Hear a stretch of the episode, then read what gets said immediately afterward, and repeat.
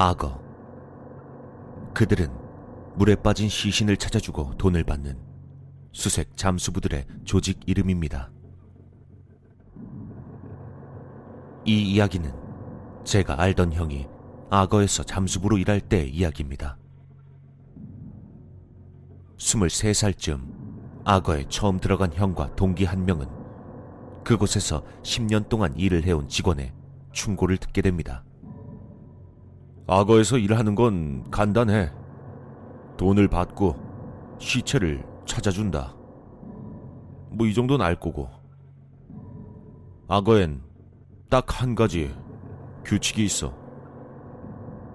절대로 서 있는 시체는 건져오지 마. 형은 이 이야기를 듣고 그저 어느 업계에나 있는 미신 정도일 거라 생각했지만 반대로 동기는 꽤나 심각하게 이 충고를 받아들였습니다. 그렇게 몇 년이 흘러 형과 동기가 일에 익숙해질 때쯤 어느 60대 초반의 남자가 찾아와 자기 딸의 시체를 찾아달라는 의뢰를 했습니다.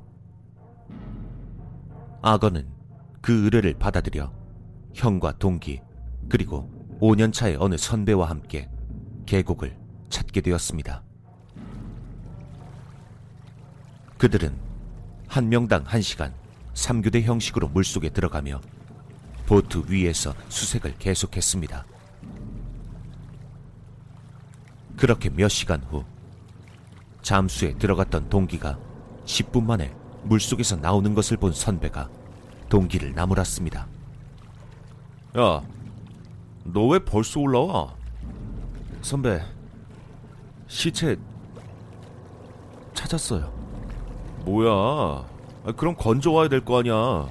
왜 빈손인데?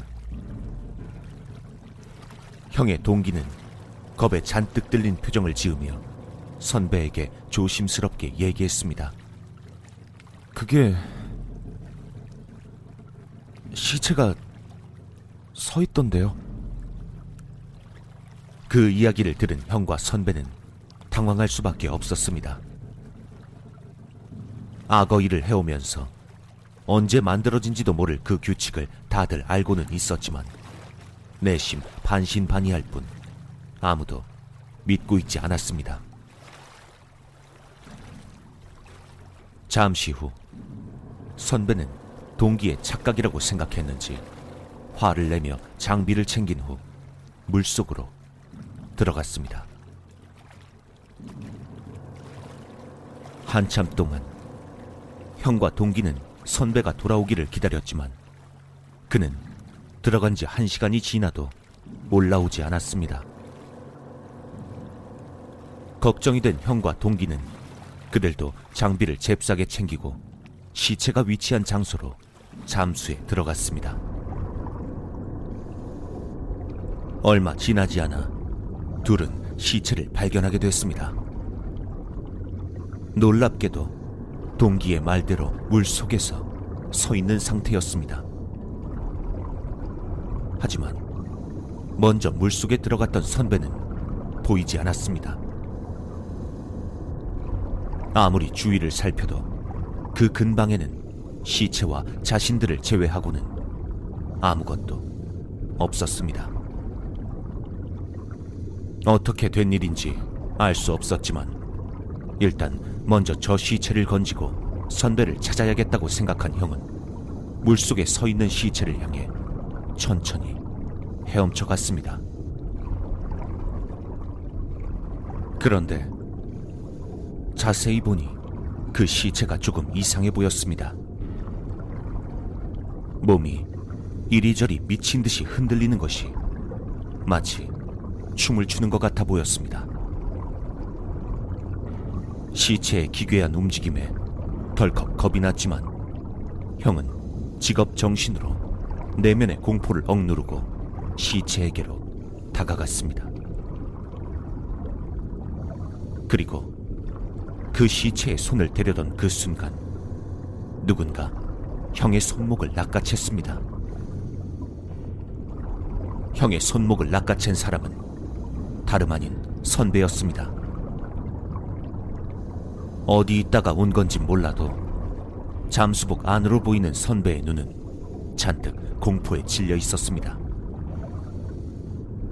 선배는 시체를 버려두고 그대로 형과 동기를 이끌고 물 밖으로 나왔습니다. 물가에 올라온 선배는 형과 동기에게 이야기했습니다.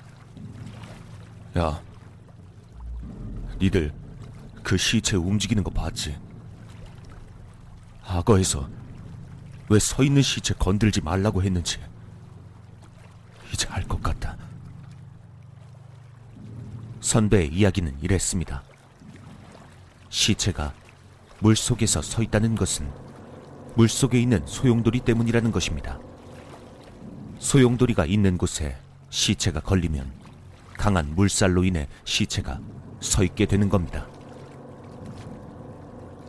선배와 형이 대책을 세우던 차에 옆에서 동기가 조심스럽게 말을 꺼냈습니다. 저기, 혹시나 해서 말씀드리는 건데요. 혹시 아까 물속에서 그 시체 눈 보셨어요? 선배와 형이 고개를 저었습니다. 그 둘이 수신호 주고받을 때 제가 그 시체 얼굴을 봤는데요. 그 시체 분명히 눈을 살짝 떴다가 다시 감았어요.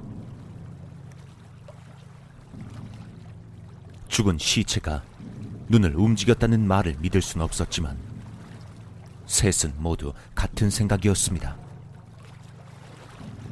저 시체는 절대로 자신들끼리 건져서는 안 될 시체라고.